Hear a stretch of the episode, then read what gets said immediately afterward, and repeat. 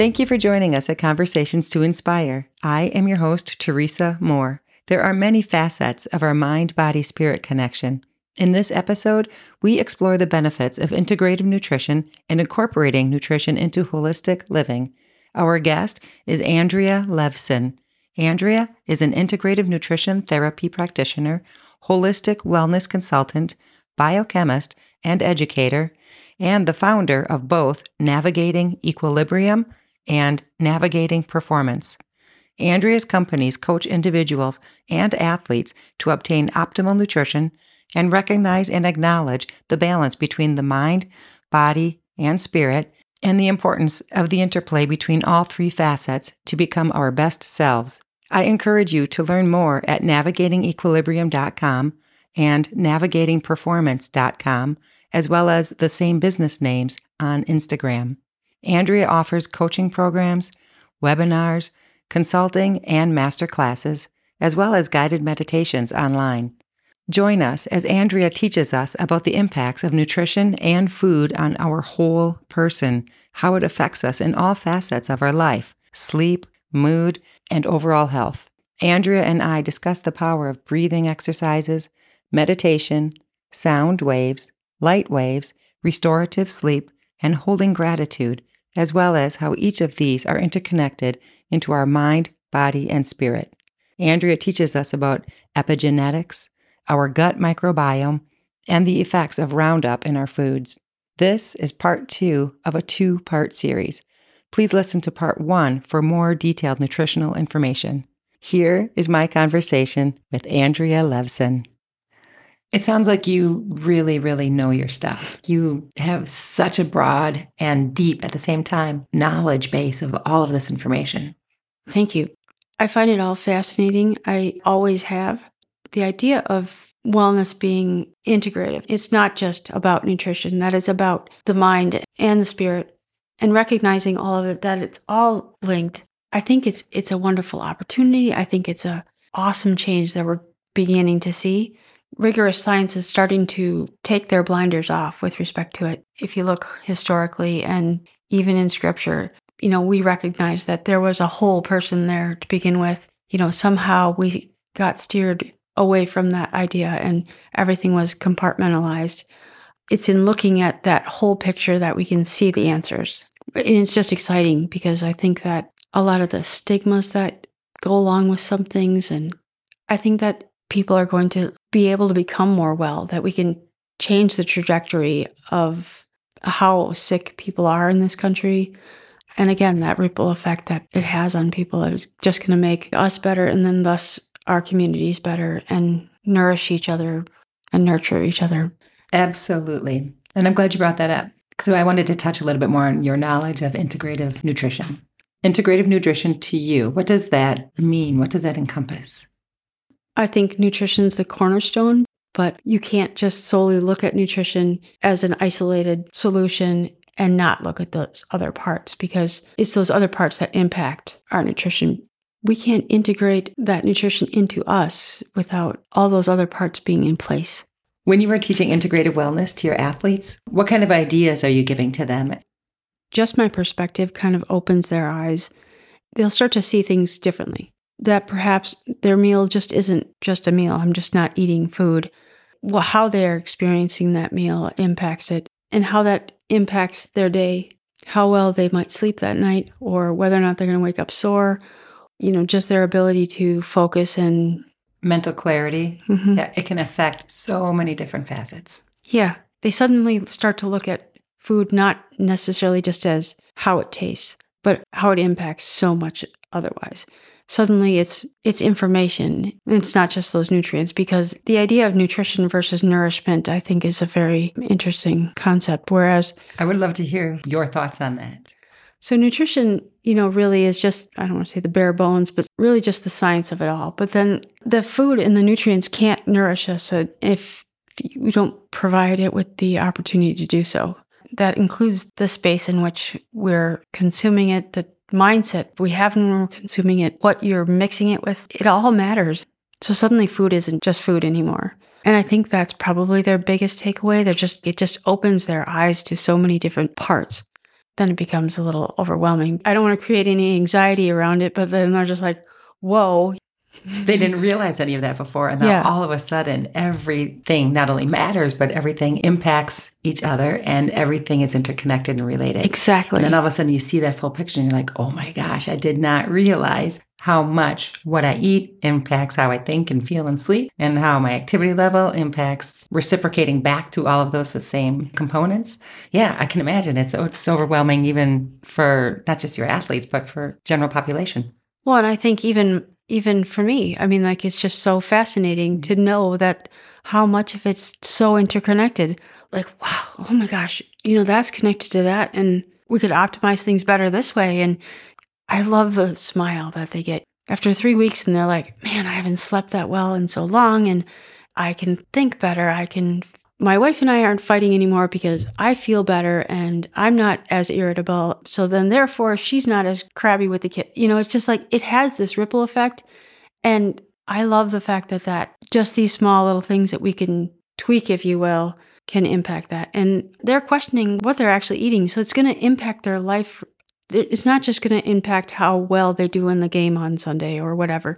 It impacts the choices that they're going to make when they're 40, 50, 60 years old because they suddenly have the tools and the knowledge to look at them differently. Like, okay, I'm looking at this particular salt and maybe I want to choose a different salt or where did this come from? Maybe I should take that into consideration where that came from or Absolutely. and then they're going to share that knowledge, which which I love. Yeah, that's what I was thinking too. Then they're not only going to impact their own family around them, but they're going to broaden that ripple effect, you know, friends, colleagues, coworkers, and just people that they meet and maybe have a conversation with. Yeah. Yes. And then people can continue to teach and learn. Yep. And I think that's how it work. It's going to work.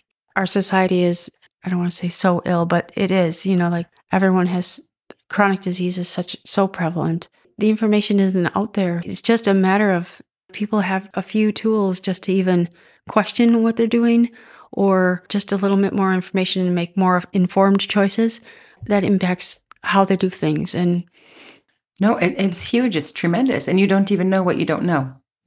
And then when you start to gain that knowledge, then Mhm. every all the pieces of the puzzle just seem to start to fit together. Right. You don't even know what questions to even ask if you don't even know. I was faced with something a couple of years ago where I had some farmers incidentally that had their children were having some neurological issues. Well, if I didn't know what they did, you know, essentially like pickle the hay to put them into the white wrapping bales. Well, if I didn't know what the chemical product was that they were using to be able to, you know, not let the hay dry, if I didn't know that, then I wouldn't be able to have known, recognize that it's a neurotoxin and that could be impacting their, their kids. Tourette syndrome and things like that. So they would be shaking or they would have children are more susceptible to things. You might, it might show up more in, in the kids because they're, you know, they're less developed. And all three kids had neurological issues and they just discounted it. Had I not known what question to ask, not knowing the farming practices, how they've changed, and then not knowing about the link, you don't know the question to ask. The broad knowledge that actually that I can bring to all of this, that really is what makes the difference. Because without that, you don't even know, like you said, which questions to ask. You can't help if you don't have information in your toolkit. I try to look at things from such a different lens, from the lens, the spiritual lens, from emotional and mental hygiene, and then also knowing scientifically how the body works, and then also so much is nuanced. There's not a black and white. It's in that knowing that allows you to see more. You can look at the gray areas and, and recognize that oh, well, this is a possibility. And as long as people are willing to recognize that it is an experiment, it's this is a journey, you know, let's try this. And this could actually maybe work because some of this is like new frontier, if you will. And then we find the answers, which I, that's the ultimate, that's the amazing part. So That's why we do what we do. You do more than just nutrition. You had talked about the fact that you have breathing exercises that you have your athletes do. Mhm. Can you teach us about those? Our bodies are designed to, in breathing, allows us to actually switch out of that stressed mode into a more calmer state. We switch out of that fight or flight mode into the heal, digest, and rest mode, but allows us to switch out of that fight or flight mode and be less stressed just naturally. We have a tendency to breathe and move our shoulders, which doesn't help at all. There's a muscle underneath our lungs called the diaphragm. If you move that diaphragm, just naturally, your body physiologically will switch out of the sympathetic mode and into the parasympathetic mode, which is the calmer one. So, that deep belly breathing or making sure that you're breathing and moving your belly and not your shoulders will actually physically switch your body back into that less stressed mode. So there's all sorts of types of breathe exercises that you can do. There's like a four, seven, eight breathing where you just different counting things that you can do with them. Explain that one to us. I tend to do the box breathing just because they can remember it. You just imagine the box, you breathe in and then hold and then breathe out and then just follow, you know, visually follow so that box around. And it's almost like a count of certain seconds or, yep. or the same amount of seconds all around the box. Mm-hmm. Like four or five in for four, hold for four, exhale for four, and then hold for a count of four again before you inhale and start the box. Yeah. And if you're super stressed and only three works, then stick with the three and then work to the four. You know, and they can do that on the field if they're in a situation where they're where they feel stressed, you know, say uh they're in an argument or something like that. You can just naturally ground yourself and remember that, okay, if I take a deep breath, I will like feel better and probably be more clear, more focused and better able to handle this situation. And breathing with your belly, with the diaphragm, not with your shoulders. Right. Even stick your hand there just to get that to happen. Your hand on your belly? Yeah, like right right above your belly button. You know, just make sure that area is moving. That'll work. Tools like that. Just bringing yourself more into the presence will allow your breathing to change. Say you're in an argument or you're in a situation where it's stressful. Remember that you're stressed and be like, okay, what tools do I have? Number one, you can step outside the situation and kind of like try and watch it happen. We're so disconnected from ourselves most often. We're on this like autopilot, if you will. Absolutely. And we're not conscious of our thoughts. That's an entire mm-hmm. separate yeah. conversation. A really good one, though. I, I must add, I love that, all that stuff. I'm very interested in. Even just thinking about your big toe. If you think about your big toe and how it's touching the inside of your shoe, or and then how it's touching the ground, it'll actually just bring you back into where you are, into your awareness, and then you know that'll help to um, to ground you and center you again. And it's just small little things like that, or even tiny little things like that will help us to be more mindful of what, whatever's happening and more present. That tends to work to our benefit. I feel like mindfulness is such a broad term, but it has such a huge impact in our daily moment to moment way we live. You know, to learn to be able to respond, not react, to be cognizant of our surroundings and our how, how we feel and our intuition and how like our alignment and our balance is at that moment. And it allows us to maybe maintain that calmer state instead of, you know, jumping right up into that fight or fight mode. And there's so many parts of that. And you use breathing techniques as one of the ways to maintain that. What are some of the other tools in your toolkit that you have, or some of your other practices that you are teaching your athletes to be able to focus on that and kind of keep that center and that balance aligned? Well, I think that, you know, and just speaking to that also, I mean, our daily life is so inundated with so much, and we have so many so many open files, if you will. The devices we're on, all the different ways in which we're pulled.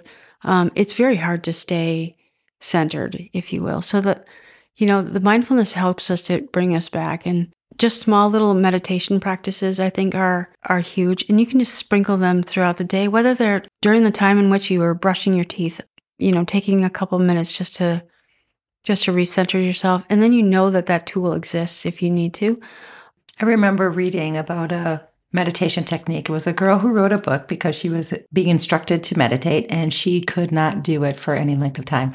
So she started employing a practice of three minutes, three times a day. And even that was able to help her reset. And I, I wish I remembered the name of the book, um, but was able to help her to reset and then to incorporate that and, and completely changed her life. Mm-hmm. It might be by three by three or three of three, something with the book title.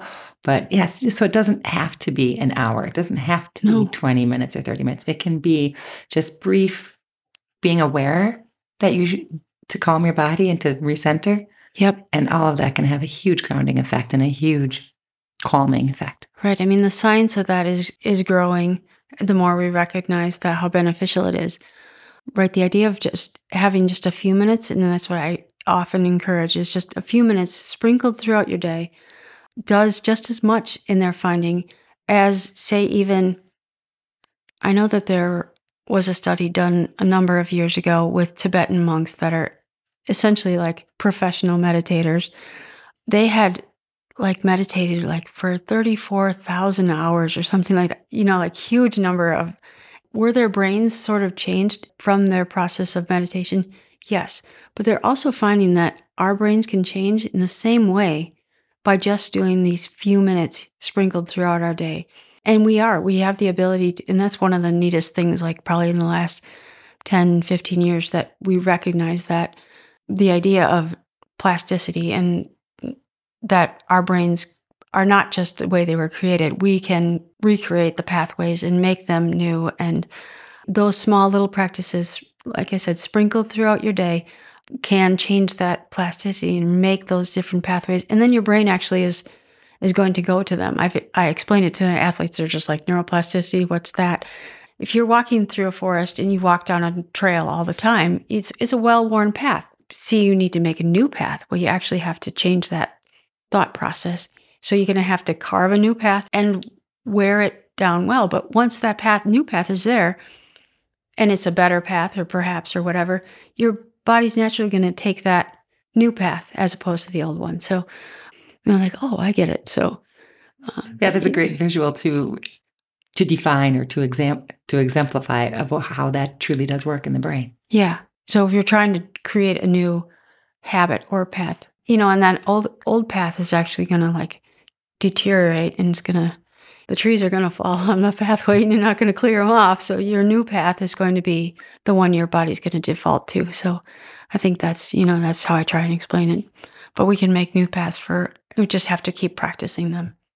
And it's those small, it doesn't have to be huge time. And there's so many people that can't just, what am I supposed, I can't calm my mind. I don't know how in those few short moments. And you know what? The more we practice it, the more it's going to come easier. And it's okay if you don't. And if you just get distracted, just trying to bring yourself back to that one spot again.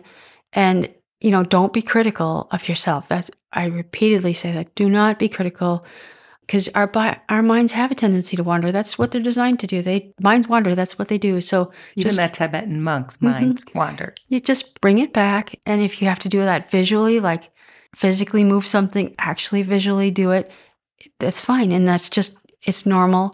And don't be critical because you don't want to set a negative spin on the whole thing. So I had a visualization that I was reading about in a book of visualizing a river.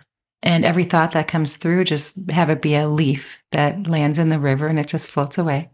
So you don't give it any attention. A friend of mine gave me another really cool one that I even like better. And that's just sit still and listen for the voice of God, universe, source, you know, whatever your belief system is, but sit still and try to listen for God.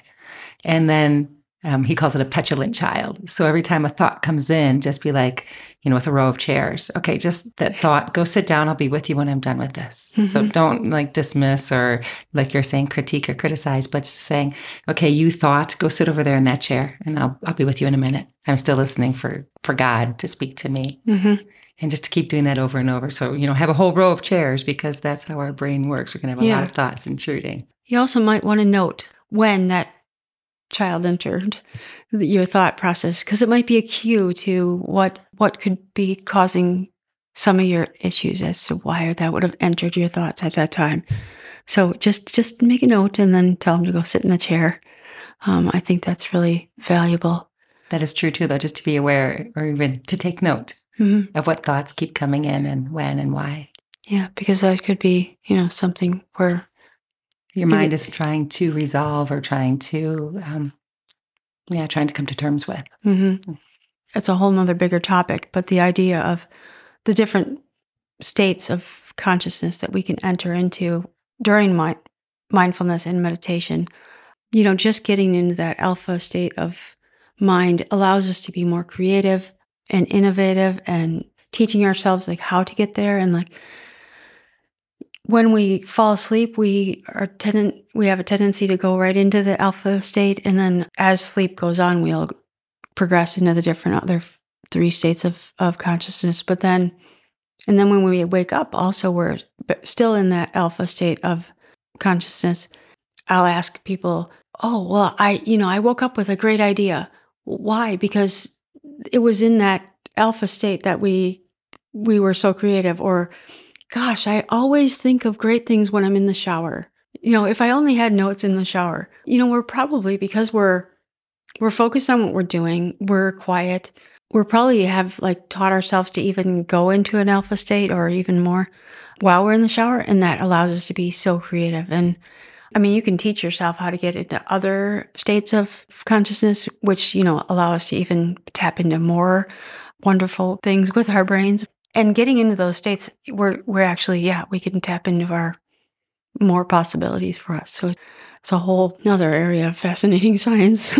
I'm so glad you brought that up though just even to touch on the alpha state and the beta state and just to be aware that there are different levels of consciousness because i have a feeling most people don't even know. They're either i'm asleep or i'm awake. You know i have a subconscious i have a consciousness. But not even realizing that within their conscious mind that there are these different levels of consciousness and that they each provide a different purpose mm-hmm. or a different yeah. creativity or resourceful, you know, question answering kind of a thing, solutions.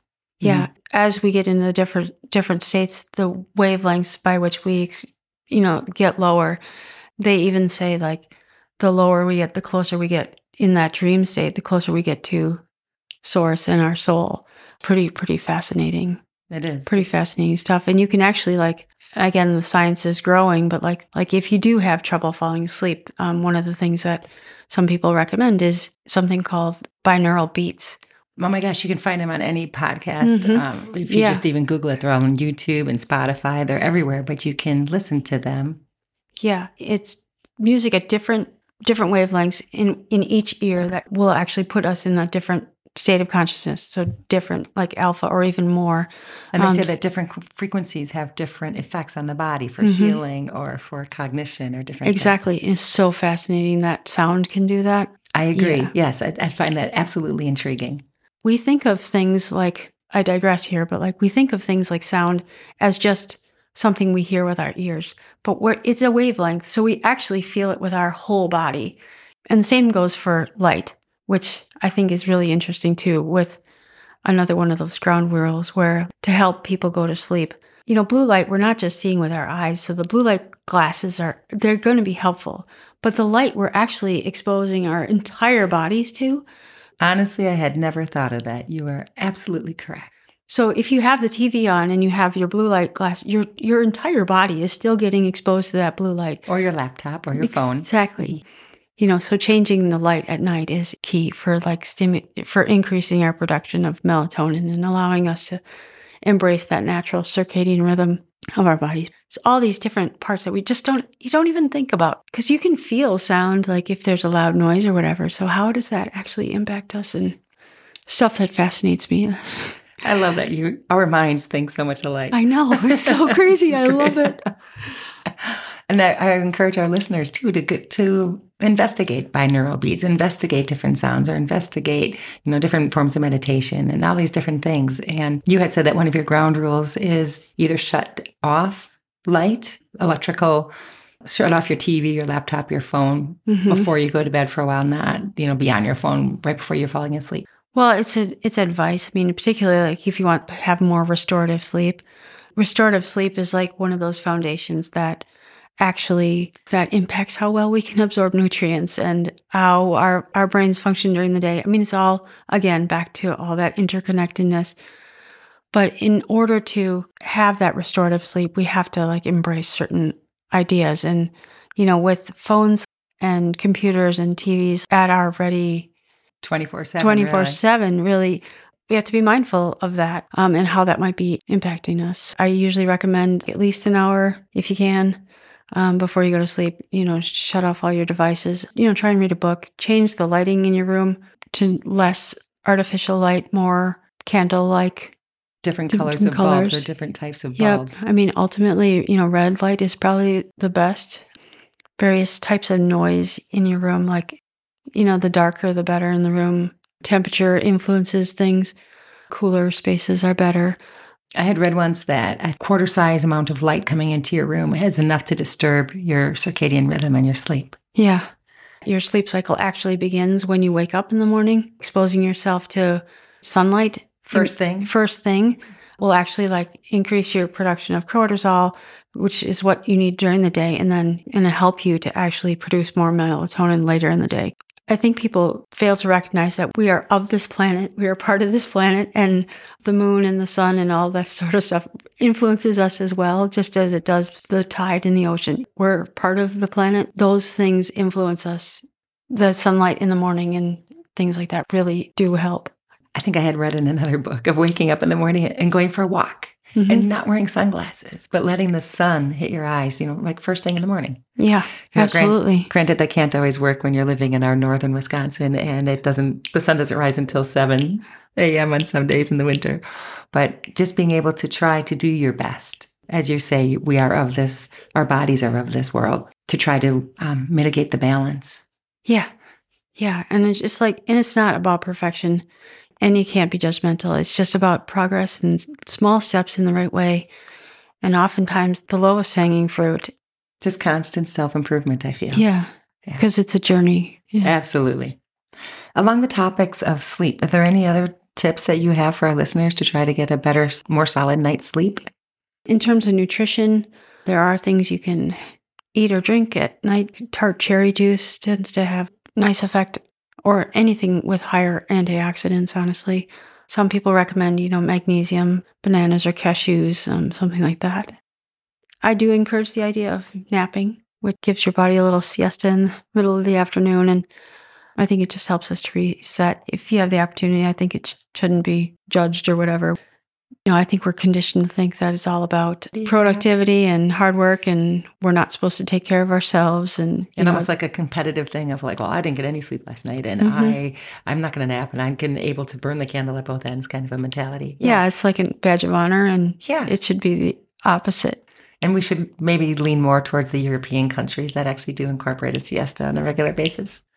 I think any any act of well-being or wellness that we embrace is Uh, if I can go this far, is like a, a radical act of generosity to yourself and to others. Because the more the more you take care of yourself, the more you can take care of others. And it just continues. I don't think we should judge for not taking care of ourselves, particularly as a mom. You might be ashamed of, like, well, you know, I, I took a few minutes for myself, or like, we're not supposed to, we're always supposed to be. We put ourselves last so often. And I'm the first to admit I really struggle with this idea. I think it's in our nature to take care of everyone and and the idea of self-care like it's hard. It's something I struggle with on a daily basis and I'm I'm recognizing but I do as well because I always feel like I have to put other people first or I have to take care of everybody else first before I do take care of myself. Mm-hmm. And I don't know how much society dictates that or if it's just upbringing, you know, work hard, get your work done and mm-hmm. or if you're going to play, make sure you work hard, play later. Yeah. But that whole mentality of not taking the time or the energy to invest in your own self care, I feel is maybe overused, but in your own self care. Mm-hmm. The metaphor of you need to fill your own cup first. Your cup needs to be full and overflowing, and it's the and it's the stuff that's left on the on the saucer below it that you can then give to others. I really struggle with that, but um, I try to keep it in mind. But like you said, I think we're conditioned to think that we're supposed to in our upbringing and that whole idea, the badge of honor, sort of, hopefully that'll be changing. Mm-hmm. Maybe. and hopefully this these messages too will help people. I think they will. To yeah. understand that. You had mentioned the power of gratitude. I want you to go back to that and share your knowledge on how important that is and how impactful that is in our daily lives. The science of gratitude, you know, the research is is really unfolding and opening our eyes to to its power because when we focus on gratitude and look through life through that lens, it changes our perspective completely. And it doesn't have to be like profound things that we need to be grateful for, the same ones every day. It could be small little little things like say a little prayer of gratitude when I wash my hands every time because I'm grateful that I have that ability to do so, uh, or like I'm grateful for the water, or and it's just that frame of reference. So like I actually have it's called the bookends, but like how people bookend their day, you know, how they start their day and like little things that they could jot down, something that they're grateful for, how they hope to use their purpose in life that day. And then at the end of the day, it's kind of like bringing yourself into account at the end of the day and being grateful for, for what happened. If you can bookend your day like that, I think it changes your complete perspective. When I was opened to the idea of gratitude, it changed my perspective on some some things I was going through in life and how I could look at them differently and through that different lens and how it completely changed my perspective.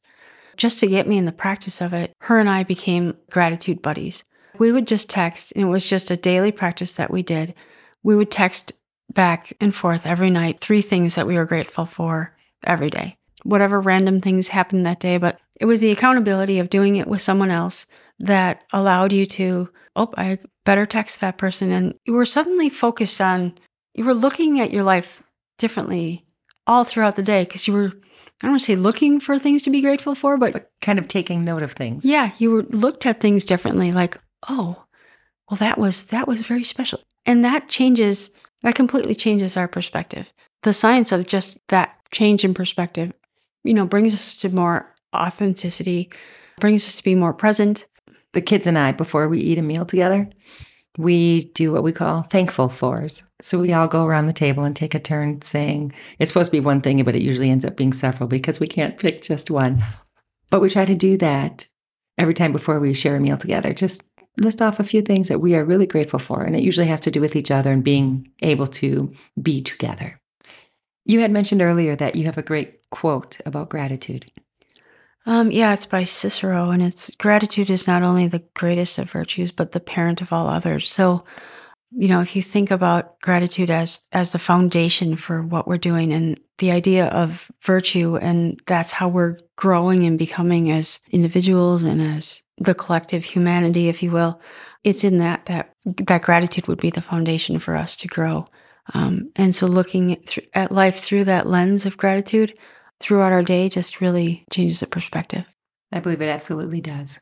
I and I also so. feel like it even changes something in our physical bodies. Well, because that whole mind body connection intricately woven into ways that we don't understand. And I don't know if we ever will completely understand.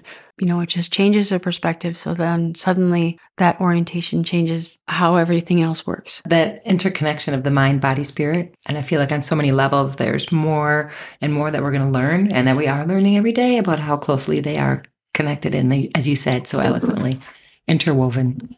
Yeah, and I think like once people recognize and and are willing to embrace the idea, then suddenly that opens the door to our ability to learn more about it, how it all works, and by learning about it, we can then I don't want to say use it, but it'll help to inform other things that we do. It's exciting, an opportunity to incorporate gratitude into your daily life, like having a gratitude jar or you know, mm-hmm. the little gratitude buddy practice or you and your friend text back and forth before you go to bed, just a few things to be grateful for. Mm-hmm. Yeah, small things like that. And it, it all helps. And a friend of mine also said, too, you know, when you're being grateful, gratitude towards the physical things is fantastic, but also just always maybe in the back of your mind, remember where did everything come from?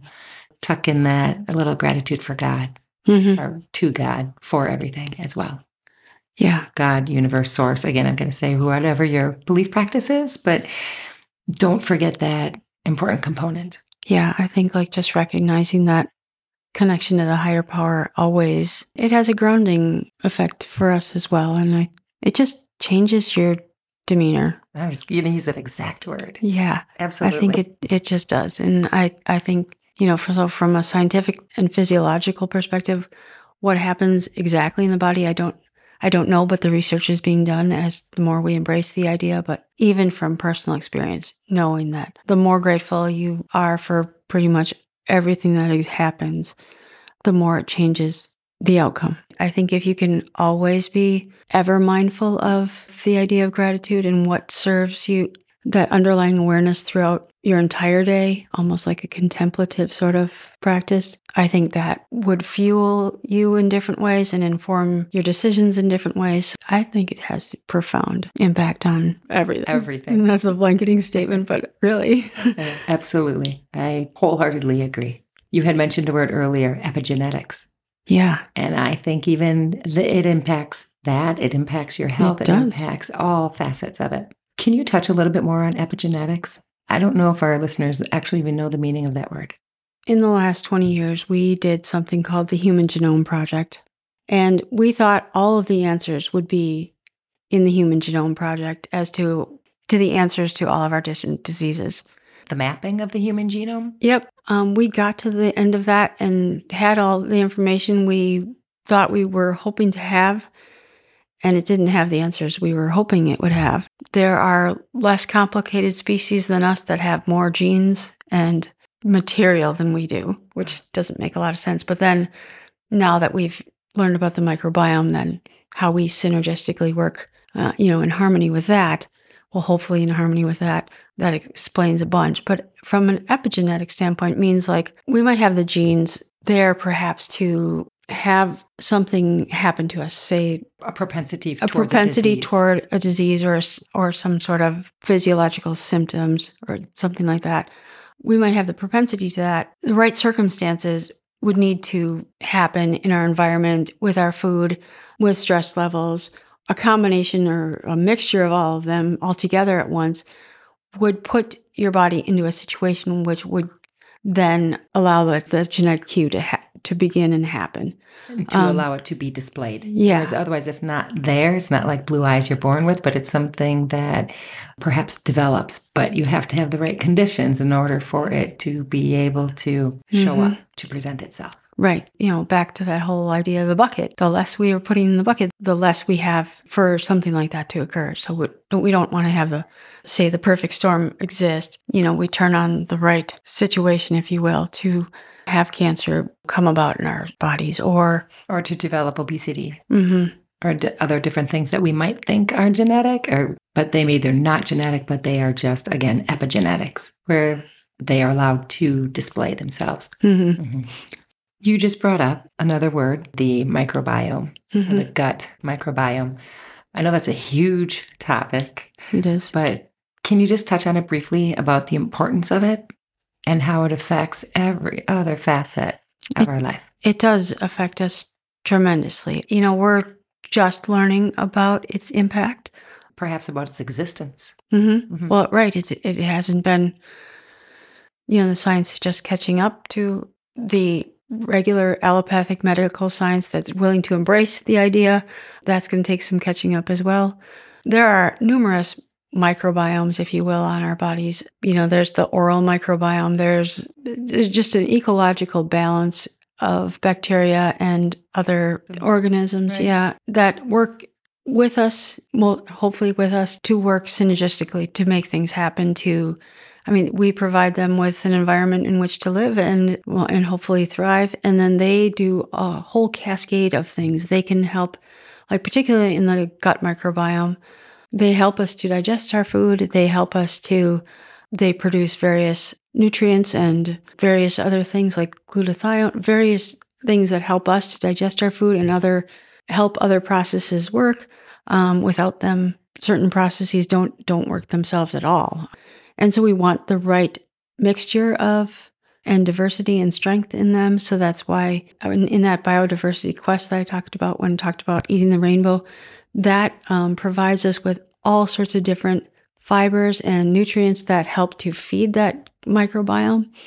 Because without it, you know, you're not maybe not feeding all the different types of bacteria and organisms that exist there, and you want a diverse ecosystem there to do all the different things that they could possibly do. You know, the whole idea of probiotics and prebiotics and postbiotics and, you know, what they all are and whether or not they work, you know, that's a whole podcast in and of itself.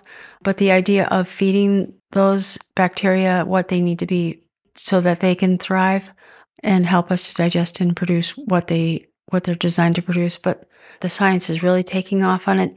There are specific bacteria that can help with particular diseases. And so, like, the science is huge and how it can even affect, like, depression and anxiety and autoimmune disorders, autoimmune disorders, mm-hmm. ADHD, you know, so many different. Every facet of mental and physical mm-hmm. health seem to be based or at least be impacted exactly your micro your gut microbiome. Yep. And then the foods we eat and how they impact us. And then back to that whole clean food thing, the pesticides that are on that food. I mean, interestingly enough, glyphosate, so Roundup, that's the generic name for Roundup. Glyphosate is patented as an antibiotic. What does that do? It it kills bacteria. So, and glyphosate is in almost all of our foods just because of the farming practices with glyphosate and when farmers sprayed on our on the crops, they they are hoping to grow plants without weeds so that they have better yields. But weeds have a tendency to get smarter too, so they become less susceptible to various pesticides and or herbicides. When they discovered Roundup, like I said, it was actually patented as an antibiotic. Monsanto, the company that originally patented it, was looking for something to replace DDT, which they were using in the 1960s. And so to do so, they had been using glyphosate was being used as a drain cleaner, not like just a drain cleaner like in your house, like an industrial drain cleaner. And at the end of someone must have noticed that at the end of these bigger drains that the the foliage and that sort of thing was all dying off and oh well wow this might be you know worth something else so they recognized that it could be a weed killer but it also like it would kill the plants themselves. So you had to spray it on, initially, they had to spray it on the plants when it wouldn't have impacted um, the growth of the plant or away from it. They could spray it on the small weeds when the plants were small. So it wasn't a big deal. But then as time went on, they recognized that, you know, certain plants had certain characteristics. So we could take the characteristics of the plants that could survive uh, the Roundup spray and genetically incorporate them into other plants. So then, oh, they could then sur- survive an application or applications of of the Roundup. So that's when the GM, the idea of ge- genetically modified or GMO crops came into play. Um, so they could make them Roundup ready and be able to spray the crops with with the glyphosate, and then the plant would survive, and then essentially kill the weeds that were around it. Then they also realized that they could use glyphosate as something called a desiccant. So they would, like when you harvest wheat or certain other crops like potatoes, and you want to mechanically harvest them, you need to have them completely dry because it works better for how they're combined or harvested.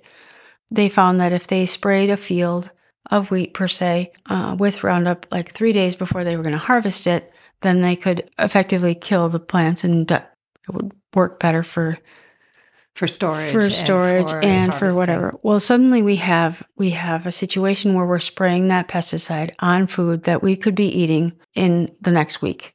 That was something that happened first and i believe that was like in 1996 it wasn't a couple years later that we started to see these gluten sensitivities and stuff like that and it's hard not to draw conclusions and the same goes for the potatoes. Although the potatoes are underground, you know, that's they're really close to the surface and thus the glyphosate, it being an antibiotic, you know, has the ability to kill or destroy the bacteria in our gut. So to just bring that back around, which is just interesting because like if you look back to like 1996 and how things have changed with respect to chronic disease and autoimmune diseases and mental illness, mental illness, autism. And, yep, autism and ADHD. And I'm just throwing things out there. I'm yep. not saying drawing the correlation, but I'm just saying maybe it is something to be investigated. Mm-hmm. And dementia and Parkinson's and you know all those different things that we've we've seen grow exponentially that we hadn't seen really in those numbers in previous decades. Yeah, absolutely. Right you know, could there be a link? Possibly. And, you know, even the mechanism by which glyphosate does work in our gut and what it does to the lining, you know, they've, you know, our intestinal lining is only one cell thick. Our nutrients and stuff pass in between the different cells and, or it gets absorbed or whatever.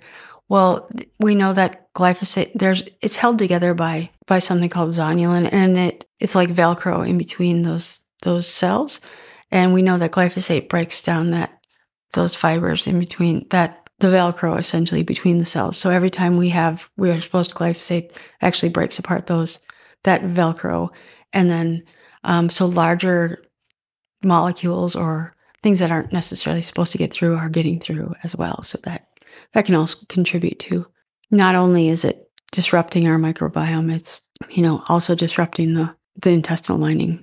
I did not know that. I, I keep learning so many things from you while recording this. It's just I just it just kind of all starts sneaking out and um, would that be tied to leaky gut syndrome? That's exactly where okay. leaky gut is coming from. Okay. Mm-hmm. And then again, just to bring it all back full circle, it's like just the power of nutrition on your health and then your ability when you are healthy to be able to um, grow and deepen your journey on your you know your mindfulness and your spiritual journey and how intricately all of these facets are tied together you know that mind body spirit connection it's fascinating it is it's just fascinating and it's just like you, you know you can't learn enough mm-hmm. um, and it so just like makes you step back and go okay the decision I'm making to eat this, what am I actually deciding to do? You know, what is the long term impact of that? And that can be overwhelming, honestly. And again, you, you don't want to try and make it so it's overwhelming, but if you're just like making more mindful choices, I mean, the glyphosate itself, I mean, it's in rainwater, it's pretty hard to avoid, but again, and we're equipped. The human body is an amazing thing.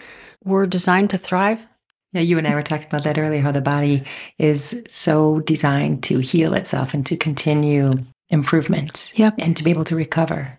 Yeah, if it just is given half a chance. The more we focus on that, the longer we can, you know, what I like to, you know, convey to my clients is the longer we stay in that health span as opposed to a disease span is it's so much. It is so much. It just can it's everywhere. like if you could leave our listeners with a nugget of inspiration to pursue better healthy choices, maybe just even education, learning more, becoming more aware of how what they eat and do and experience affects their not only their bodies, but their life, their mind, their soul. I know that's a huge ask. What is something that you could suggest to them to inspire them along the lines of the title of this podcast to pursue that journey? having an open mind and being willing to embrace the idea that all of this is interwoven and all the different ways we can nourish ourselves can influence and impact not only us as an individual, but as humanity as a whole. And just to start investigating and learning more about it. I think it's just start, just be curious, be open minded, be willing to look past what we think we know and recognize that and then try and listen within because we have this innate knowing what we possibly could need or what might be the right thing. And if we quiet the noise enough around us and bring ourselves back to an awareness of what that is, I think that can inform us so much. And I think that's what it's about. I think our lives are so busy and so there's so much that comes at us on a daily basis that if we can just bring ourselves back a little bit we can make better decisions for us and for everyone around us. And then that trickle down effect or that ripple effect, it does affect everyone around us. It affects us integrally. And then it also affects everyone around us. Mm-hmm. For our listeners that want to reach out to you, or is there anything that we missed? well, it's a, it's a pretty big topic. It's so, no, I don't think we missed anything right now. Okay. But like, we touched on, a, I feel like uh, a whole bunch of things that we just touched on and not not really dove deep into them. But yeah, I mean, if you have questions or like I do have, there's a website at navigatingequilibrium.com. And then also the sports medicine branch of that is navigatingperformance.com. So can you spell those out for us? It is navigatingequilibrium.com. Yep. And then navigating performance.com. Okay, thank you. And then both of them on Instagram at Navigating Equilibrium and at Navigating Performance. Both of them, you know, have, you know, content relating to both things. So, um, anybody ever has a question, I love answering questions or I will do my best to answer those questions. You know, right now I don't have any like online virtual offerings like you had asked. Um, but but you do offer guided meditations. I do. Have guided meditations I can send. I do work with clients on a, you know, a biweekly basis. Well, the athletes actually I work with, you know, based upon whatever their needs are, which could be daily or could be every other week, whatever. You know, some of the clients with diabetes or something that I might touch with, base with them every couple weeks. There's opportunities for for working with me that way. But otherwise, we are also um, from a sports nutrition and performance perspective. We're working on an app so that I can bring this knowledge and an opportunity to answer questions for athletes of all ages and all kinds, not just the professional athletes I generally work with. Um, so, your recreational athletes, the triathletes, endurance athletes, student athletes, oftentimes there's not a source where they can go for information or how, you know, what kind of decisions to make, this will hopefully provide a place for them to come to to sort through some of the often confusing information out there and really a place to answer their questions and find science-based information that is applicable to their to their situation. So that's fantastic. So I hope our listeners do try to find you online. Yeah, thank you. And then one last question. Do you offer remote coaching, nutritional counseling? What do you offer as far as for listeners who aren't local? How can they get in touch with you and what do you offer online for them? Well, on both websites, there's a place where you can contact me, whether you're interested in just regular health coaching, nutrition advice, or if it's performance, sports performance related, you, you can get to me through the website or you can um, DM me through those Instagram sites. Honestly most of my coaching is is remote. I do through zoom or on the phone.